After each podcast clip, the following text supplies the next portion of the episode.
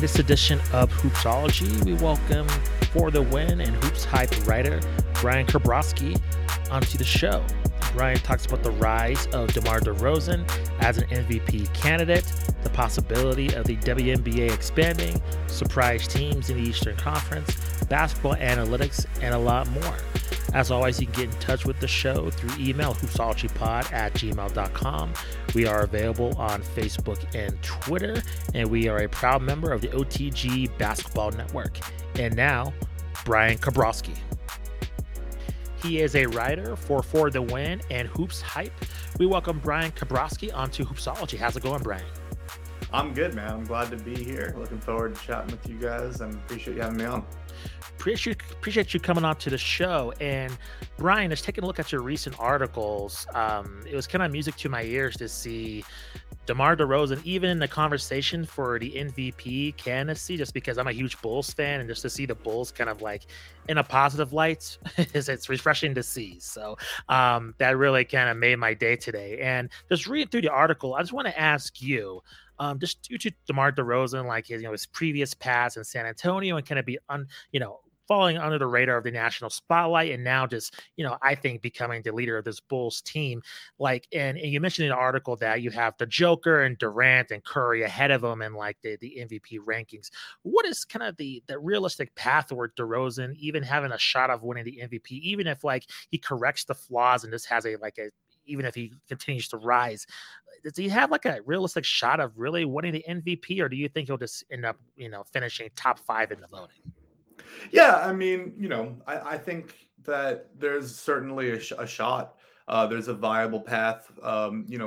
Chicago finishes number 1 overall in the East, or best record in the NBA. And it's clearly because DeRozan's averaging 26 a game. And, he is shooting 3-pointers now instead of like what he was doing before, when he was just kind of completely just going full mid-range. I mean, the fact that he's at least willing to shoot and shooting a little bit better than he had been before. I think both those things suggest that, if they have the best record in the NBA and he's the reason before it, I mean, there's plenty of reason to believe that he's a real MVP candidate. I think conversations as early in the season about that kind of stuff, can be a little silly, and like maybe we'll look back on this and a year and we'll be like, we're talking about DeMar DeRozan as an MVP candidate. I mean, I think we do weekly MVP votes at Hoopsite, but I'm sure, I think at one point last year, I probably had like Sabonis somewhere in the top 5, and he's great, but like, can you hold it up for a full season?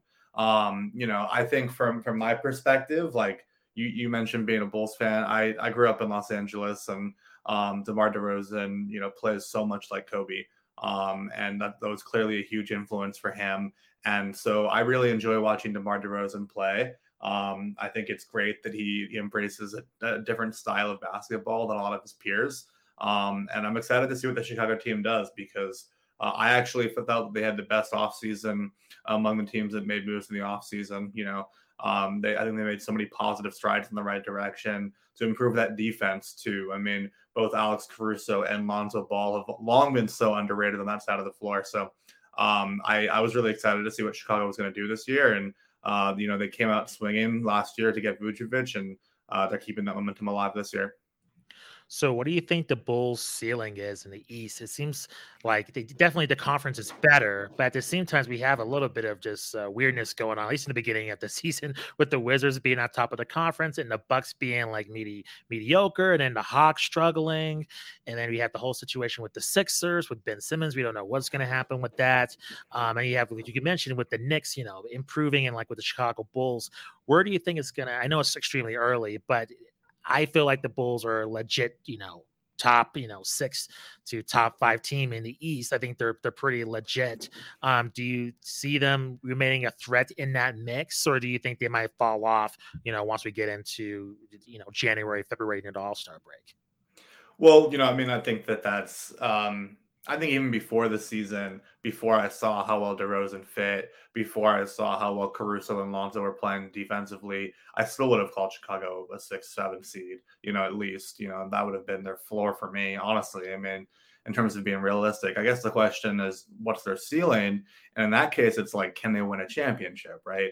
And I don't know if this is going to be the year for that, but at the same time, it feels fairly open. I mean, with Brooklyn not having the Kyrie Irving situation figured out, with Philadelphia not having the Ben Simmons situation figured out, with Milwaukee having two of their best players coming off of an incredibly short offseason with a ton of mileage by having, Drew and Chris both, go to Tokyo and play in the Olympics after winning the title. That kind of stuff can lead to a little bit of a hangover and kind of get you more likely to be a little bit banged up as the season progresses. So, I think that Chicago's got a shot to make a run in the Eastern Conference finals. I think that, they can get there. We saw last year with Phoenix, no one really saw Phoenix making it to the championship, but, you get into the Eastern Conference finals, you're only a couple wins away. And that's what Phoenix did last year. And, I think that, I wouldn't predict Chicago to be that this year. If I were putting my money somewhere, it would still probably be,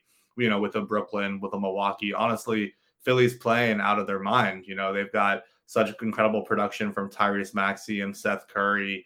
I wrote about Quarkmas today as well. And, he's had a really interesting season, with a different side of a role. So across the board, I mean, and that's without Embiid really being around and Tobias Harris not really being around. So there's a lot of teams that I think can make a run, but I think the question of their ceiling comes down to how much, I buy the shot that can they make it to the Eastern Conference finals? I would say, sure, they can. Like, I don't have any reason to believe that they can't. And I also think, we'll see Vucevic come back and we'll see that chemistry. I mean, Vucevic is one of the leading, if not the leading, player in pick and pop scoring and overall pick and roll scoring year after year after year. And with DeMar DeRozan and Zach LaVine capable of running ball screens like that, that's a pretty lethal combination. I think they can pick and roll you to death, and I think that their defense has gotten a lot better. So I've got every reason to believe that they can make it. I don't know if they will, but I think they can. Yeah, the East as a whole this year is so fascinating, especially here at the get-go with unexpected things like the Wizards being at the top of the East. I don't think anyone had that on their board. Are there any teams that you're looking at more broadly across the East where you see maybe it's fool's gold early, like thinking about like the Cavs, although it seems a little more sustainable with some of the things Mobley has shown he's able to do. But I mean, the Cavs were hot to start the season last year, obviously a much different team, but just looking broadly at the East, what are the teams that you're kind of buying aside from, most likely, yes, the Bucks will bounce back. I think we all think. So what's kind of a fool's gold team or a surprise for you? Well, I would say that, I don't think the Wizards are going to finish as the 1 seed this year. Sure. That's kind of the obvious answer off the shelf. I do like Washington. I do like what they've done a lot. I think that surrounding Bradley Beal with role players and guys who can elevate the play rather than ball dominant guards is a great way to maximize, his potential. And I also think that, they got the Lakers defensive unit, in KCP in that trade for Westbrook too. So I think that was a great way to improve some of their perimeter defense by getting Kentavious Caldwell-Pope. And, I think I always felt that, like Jordan Clarkson before him and like Julius Randle before him, leaving the Lakers is tended to lead to some good things for players. Brandon Ingram as well. These are all guys who have won Most Improved Player award or Sixth Man of the Year with Jordan Clarkson within the last couple of years, right? And all of them did that after leaving the Lakers. And, LA is a tough place to play. And I think that Kuzma is showing that he, has obviously gotten a little bit better this year too. He seems to be playing, a good brand of basketball. But, for me, like I love Spencer Dinwiddie. I'm based here in Brooklyn, and I've, watched him since he was kind of a fringer player for close. Well, I've watched him since he was, at the high school level because I'm from Los Angeles, and then I went to school in the Pac-12. So I've watched him forever, but living in Brooklyn, I've watched Dinwiddie kind of really blossom in the NBA level over the last few years. And I just think he's such a great floor general. I think that the way that he's able to really orchestrate an offense, see the floor, it's hard to stop a guy who can run ball screens, who's, above 6'5". We're seeing that at every level of play. And it's one of the reasons why, LaMelo's as good as he is and why Cade was #1 pick overall. And I think that, we're seeing that in Washington too, where it's like when you've got that height and you've got that playmaking, and his shooting has gotten better. And he's just got a good feel for the game. He's a really smart guy. That's a team that can make a real run too. I probably feel a little bit more confident in Chicago than I do about Washington, but I don't see Washington as the one seed at the end of the season's end. I would say the team that's going to regress the most, it's kind of funny because it's like it would be Philly, except for the fact that they're going to get Embiid back. So it's like this version of Philly is not going to last. Like there's no way that this version of Philly can continue to play at this level. But at the same time, like they're going to have to be a different version of Philly. Potentially they can get some assets back in a trade. Embiid comes back soon, any number of reasons. But I think that whatever the reason might be, I would say that, you know, even if Maxey comes back to earth a little bit, Seth Curry starts shooting 40% from three instead of 50% from three, they might come down a little bit, but I think that they'll be fine because I think, you know, Bede will be back, Toby will be back. Maybe they'll get some assets back from Ben. Bryan, I want to ask you about another article that you wrote. It's really fascinating about kind of the analytics.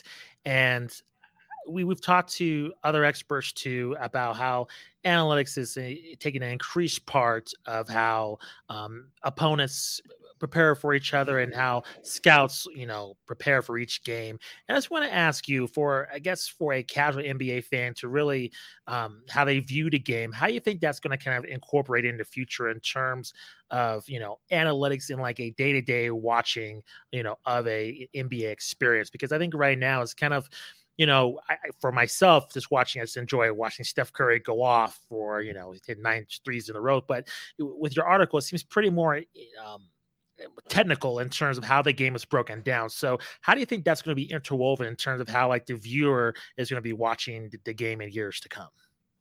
Yeah, I mean, my advice to somebody who doesn't necessarily know what those stats mean that I was writing about would be that, you know, if you're going to cite a stat or reference it, try to know what that stat is, because you have to know what it's measuring and like what goes into it. And you have to kind of buy that formula a little bit. You have to understand like, okay, I see that this is trying to tell me that the team is 3.6 points per 100 possessions better when he's on the floor than when he's not. That's what this is telling me. Okay. When I hear something like, you know, VORP or this or that, but I don't know the definition, you know, you hear these things and you're like, yeah, he's got this number of VORP. It's like, what is that? So I just think in general, and this goes for things beyond basketball analytics, like defining the term before you start using it, I think can be really, really helpful for people. And it's good in debate, you know, it's good on the topic of just when you're chatting with somebody in general about politics, you're like, well, define this concept, whatever it might be. Yeah. I think that, you know, being able to understand what the stats are is important. And when you see, you know, like in it says like their PER right there, it's like, well, why do we like PER? Why are we using PER? Because the purpose of my article was not really to explain the formulas themselves, but to ask kind of people who I trusted if they liked those stats, if they kind of bought it. And they were like, no, honestly, we don't like PER. And that's kind of one that's the most widely sourced and the widely cited. So that was my intention. I don't have much of a math brain. I use it in my writing because it helps illustrate points and I understand my concepts enough to write about them. But at the same time, I don't really think that I want to be somebody who becomes overly technical with my writing. And so by that, now I can kind of point back to these stats and be like, this is a trusted stat. So that's why I'm using it, because people like it. But I think that, you know, at the end of the day, like the most interesting takeaway I had from that is one guy who told me that he thinks that the future of stats is going to be more context dependent. So instead of like his PER's catch-all one stat is this number, the actual future of analytics is going to be something closer to like measuring playmaking, measuring certain skill sets. And that way, I think you can have a really stronger idea of who a player is without necessarily, you know, watching the games, right? And also, it can help tell a player you know, and learn more about the game, you know, for himself too. And so maybe if you see like, okay, like my passer rating is this low, like, I need to maybe work on that more in the gym, or I need to work more on this. And then I think it can help you create a more complete and cohesive team as well. If we started using stats like that, rather than teams that, you know, we'll point to the Los Angeles Lakers, just have a bunch of names that don't necessarily complement each other. So I feel that, you know, having a low usage guy who's a good playmaker next to a guy like, you know, a high usage guy, like who's going to score a ton of points, like makes sense. So you want guys whose statistical profiles would match each other up because they have to kind of play on the same floor at the same time. And so that's kind of what I think the future of stats is going to look like. Yeah, it's interesting. One analytic that I see used a lot, sometimes I think it's useful, sometimes not, would be the like per 36 stats. When you see, like, it may just be from a player who is like very energy off the second unit, where that per 36, you know, if he was playing 36 minutes, I don't think the stats would play out that way. You know, when you think of like fouls that you might acquire, or just stamina in general. Are there any, I guess, analytics that you have found to be the least useful, generally speaking, or is it kind of mostly just about context, as you were saying? Well, not on the per 36 thing that I will say is I study the NBA draft pretty closely. That's my favorite topic.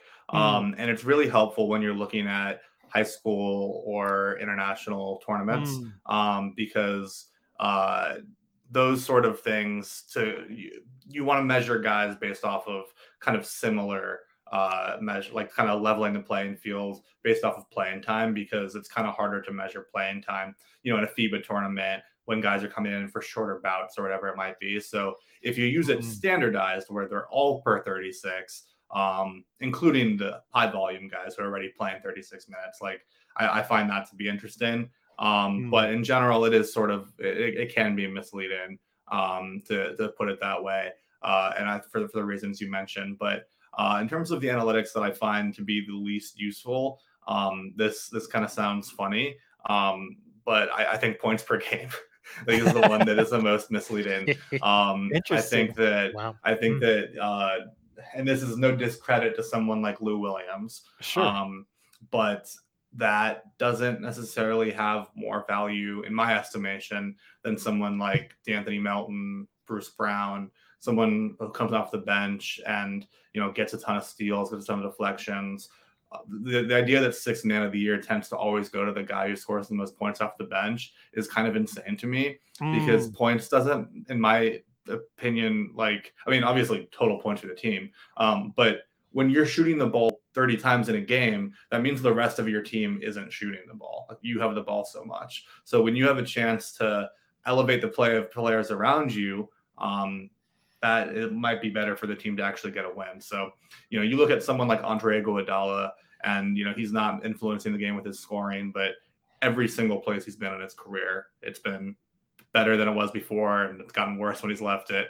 And, you know, he's always played for a winner, and it's never been because he's putting up 25 points a game. You know, usually it's closer to like 12, and that was when it was good. And, you know, right now it's closer to like 3, and it's still good. Like, he's still like really, really playing a huge role in why Golden State's the number one seed so far in the West. And I think that that's kind of my sort of like cheeky answer to your question is, you know, I think the most misleading stat is points per game. You know, but also, you know, I said this earlier, but I really do like feel that if you're going to cite a stat in your write-in, or even just casually, like, you should generally know what goes into that stat, and kind of why you're using it, beyond just to say, well, his PER is better. It's like, well, PER always favors big men. So if you're comparing a big man's PER versus a point guard's PER, like, go figure. That's kind of a misleading question. So you want to know why you're using that stat, and you want to be able to back it up. So it's maybe fine to compare two big men in the same stat like that if you're doing that. But otherwise, it's like, what are we really talking about? So that's just sort of my reading the situation is I like the players who tend to play for winning teams, you know, guys who elevate the players around them, the guys who tend to play on teams that have really good defense. You know, a lot of times you could be a huge scorer, a huge volume scorer, but if you're giving up just as many points on the other end, it doesn't matter.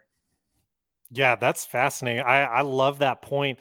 What would be the way to approach that from like a statistical standpoint in kind of reframing the six-man, stereotypical award winner? Like, is there like wins above replacement or like win shares, stats like that come into play? Or what do you think, based on what we have available to us now, would be kind of the best way to look at that, or maybe like reframe our perception of six man? Yeah. I mean, when you look at the Knicks right now, you see that their second unit is just playing better than their first unit, you know, their starting lineup, like, is being outscored by their second unit. And it's like, for me, like, I would look at, if I were doing evaluations, I would look at, raw plus minus, but I'd also look at RAPM, which is a similar version of plus minus, but, you know, with a little bit more, mathematics applied to it in a way that kind of, I don't necessarily know what that looks like, but I know that it makes sense for people who do know what it looks like. So I trust it. But, I think that, the idea of guys who can come in and, hold the other team to fewer points when you're out there, make some key plays, some winning plays. Those are the kind of guys who tend to show up, higher in the plus minus rankings, higher in the rankings of, just things like efficiency, guys who aren't just chucking up a ton of shots, guys who get rebounds, steals, blocks, more well-rounded players than just volume scorers. So I wouldn't just say, plus minus, because that's sort of a misleading stat too, because it's like, well, it's not my fault that I play in the second unit with a bunch of scrubs, or my first unit is this or whatever. Like, there's problems with that too. So I think that for me, it would be composite metric, and a lot of the catch-all stats that I look at do factor in both, both like the score when you're on the court, but also like your contributions to it. So it has to, I think, a blend of everything is important, but that's kind of why it's like, when you look at it from a blend perspective, I don't think very many people would argue in favor of Lou Williams for much longer, because it's like, as good as he is, that is sort of the thing that he does is he shoots. And he shoots in a variety of ways, and he can score in a variety of ways, but what else does he do? And, when I apply that to the draft, it's like, I want someone who can do at least one or two things at an elite NBA level. So Lou Will can obviously score the ball at an elite level. So that's a draftable prospect. That's someone who's similar to Lou Will. But, I also would be looking for someone who's an elite rim protector, or elite at one thing, or elite at another thing, or whatever it might be. So, if you're an elite playmaker who can also, hold his own defensively, like, that's someone who's interesting to me, at least, who I'll take notes of. So, those are sort of things that I keep in mind. Bryan, I want to ask you about the WNBA. And there's been just some discussion of the league expanding, and I just want to get your opinions on whether this is a good idea. I know the WNBA, honestly, I think since the pandemic has started, they have benefited probably the most in terms of a lot of the leagues within North America, in terms of popularity, in terms of just seeing a general increase in just the viewership of the game. What do you think in terms of the WNBA adopting this idea of expanding into different markets? Is that a good idea for the league? And if you think it is, Drake was putting out his feelers. There's been others that have kind of laid their claims in terms of having a WNBA franchise. Which city do you think would be the best placement for that?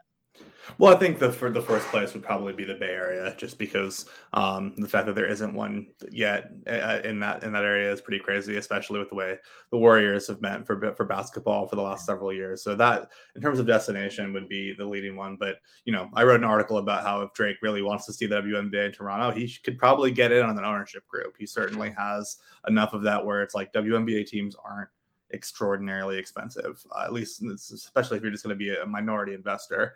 But I think that sort of pedigree would definitely attract the WNBA to wanting to have a team in Toronto. So I think he has the influence to do that. And I wrote about that for the Win. For me, I think that they had been hesitant to look at expansion for a while. And this past few months, have been saying that now they're interested in doing it. And I imagine they've done the math on that to the point where they feel that now it would be financially sound decision to do it. You know, they've got the new commissioner and they've got, you know, new ownership team in place around certain teams within around the league. And, you know, I feel that if they have now come around to the idea that they think they can afford, you know, to expand in a way that makes sense for them, then by all means, they certainly should, because anything you can do to grow the game is exciting. And I think that there's so many markets that would really, really benefit from having a WNBA team nearby. And, you know, I think it would just be great for the game to get, you know, more players from the college level drafted as well, you know, just more, you know, because with more teams, there's more roster spots. So, you know, the NBA Global Academy is coming up around the world. You know, you're going to have players start coming in from Africa and from China who are attending those global academies. You know, we're starting to see that at the NBA level. I don't know if we got any. Yes, Josh Giddey. Josh Giddey was an NBA Global Academy student. And then next year, we're going to have a few more with Ben Mathurin from Arizona, Dyson Daniels from the G League Elite.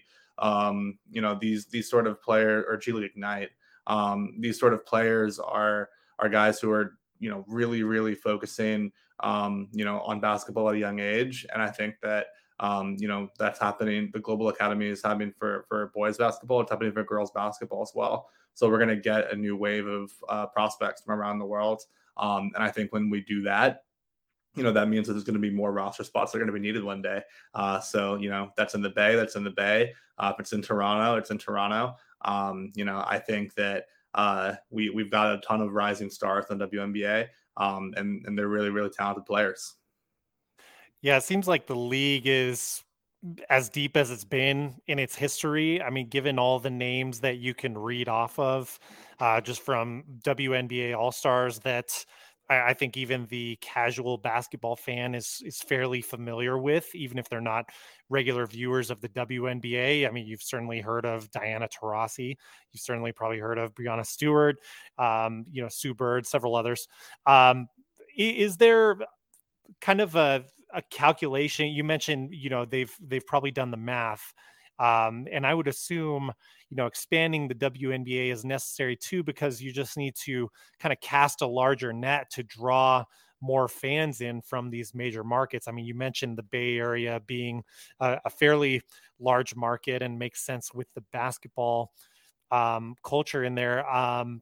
Is there really much of a risk, given the support of the NBA, into casting that net into, you know, another franchise or two? Yeah, I mean, I think that they want to make sure that, you know, no one's going to go broke on a WNBA team. And so they want to make whatever they can do to really make sure that they've got enough of a fan base and enough of a local market that people are going to go to the game. So it's not, you know, and I think that in almost all these markets we're talking about, people will go to the games. So it's like not a concern that will lead them to saying no. But I think that they have to look at these things and say, okay, maybe yes. But, you know, being cautious is probably an approach that makes sense when you're dealing with the livelihoods of not only those people, but also people, you know, that work in the arenas and concessions and security and this and that. It's like, you don't want to go to an organization that won't be able to support itself, and then we'll have to flounder after just a couple of years. And, you know, that's not because it's the WNBA. I think that would be happening in any sport when you're looking at expansion. You know, there's a reason why baseball, football, basketball has kind of been around the same number of teams for the last, you know, however many years. Like, it's been a long time since we've really seen like actual expansion in any of those leagues. So I think these are just things you have to kind of keep in mind. And I think that, you know, the WNBA is certainly doing their homework. And I think that, you know, getting two new teams is, in my prediction, like probably fairly likely. Awesome. Another thing I wanted to ask you about, sorry, Justin, no, go ahead. You've done a lot of coverage and scouting. You mentioned your passion for the draft. You've looked at the G League quite a bit, and they've made more of a splash recently. I'm a Rockets fan, so go Jalen Green. What is your perception right now of the G League and where this could go in the next 5-10 years or so? Is there a world? I guess my kind of hope and vision is that the G League provides an opportunity where it helps the most elite players develop their skills and get maybe paid more earlier. And then also kind of helps the NCAA game at the same time, the college basketball game at the same time. But what do you kind of forecast for the next 5 to 10 years in the G League based on what you're seeing now? Yeah, I mean, you know, one thing that I noticed that was really fascinating to me is someone like Marjon Beauchamp, who's on the G League Ignite team this year. You know, he did 4 years of high school in Washington, well, 3 in Washington, 1 in Arizona, all at different high schools. And then after high school, decided to go to one of the training facilities in San Francisco to prepare for the combine instead of doing college basketball. But then the pandemic hit, and that didn't work out, and he had to go home, and he went to community college. You know, now looking at he's 20 years old, and he's on, hasn't declared for the draft yet, and he's playing for the G League Ignite team, and I think he's been the best player by a large margin so far this season. So I think that that's kind of an interesting path that we haven't really seen before. As you know, we saw a lot of elite high school players who just wanted to forego college, but for him it was like he kind of already elapses his eligibility in some ways by doing the training facility that he was doing. And, you know, this is a path for him to get back into the game in a way that's really preparing him to get back on track and to get, playing at a high level. But when he came back to Washington after leaving the Bay Area, I know for, that he was considering walking away from the game completely. And the fact that he's now playing, with the G League and, playing at an elite level, and he's still only 20 years old and is now back on the radars of draft prospects, and, all these scouts are taking a look at him all the time, makes a really great path to, get noticed. And, I think for scouts, it's great to have all these players in one place. And, for younger players who have already been drafted, not just the G League Ignite thing, but also when you look at the examples of, just guys who are coming through the G League and grinding it out and getting better. There are guys who are just playing at the G League level now who are eventually going to be, in NBA rotations, and that'll happen sooner than later. And, I think that there's only so many minutes you can give to your NBA roster, and, a lot of veterans have earned those minutes, which means that for the guys to get reps, it's good to play in the G League so you can actually get some opportunity to play on the ball a little bit. Maybe work on a skill you hadn't used before, and go out there and really ball for a little bit and get your confidence up and kind of get used to that speed and with those coaches, and then go into the NBA from there. But those are the things that I sort of feel would happen with the G League moving forward. I mean, in terms of it having like a rabid fan base, I mean, it's second tier sport, so like it's never necessarily going to be like ruckus environment in a G League home crowd, but at the same time, like I think a ton of players have learned a ton about themselves by doing the G League path. I think it's going to be viable path for players to become future pros, and I'm a huge supporter of the G League Ignite program. I think that it's fantastic what they did last year and getting multiple guys picked in the lottery, and I think that, we'll see what happens again this year, but I think they've got, a few more first round talent coming out, and, that's going to be more and more path for players to go down once they've seen it be successful. You're also seeing like Overtime Elite, pop up in a lot of ways specifically because of this. So, you're seeing that success, and you're seeing other people be like, if they're doing that, we should do something similar too.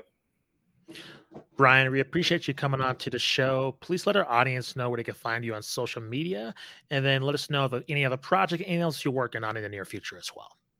Yeah, my social media handle is Bryan Kalbrosky, spelled the way that it's listed whenever you're looking at this. Same name on every platform, and I post a lot of the articles that I write there, not all of them, but enough of them, and just kind of stay tuned for that. I've got some cool stuff coming out soon with some artists that I've spoken to that are making art about sports that I think is kind of interesting, that I'm excited to share. So some of those should be ready fairly soon, and I've got tons of my regular everyday NBA coverage and college coverage and NBA draft coverage, but also just things beyond basketball too for the win. So excited to kind of keep that going. Awesome, Bryan. Thank you very much for your time. Truly appreciate it. Yeah, thank you for having me.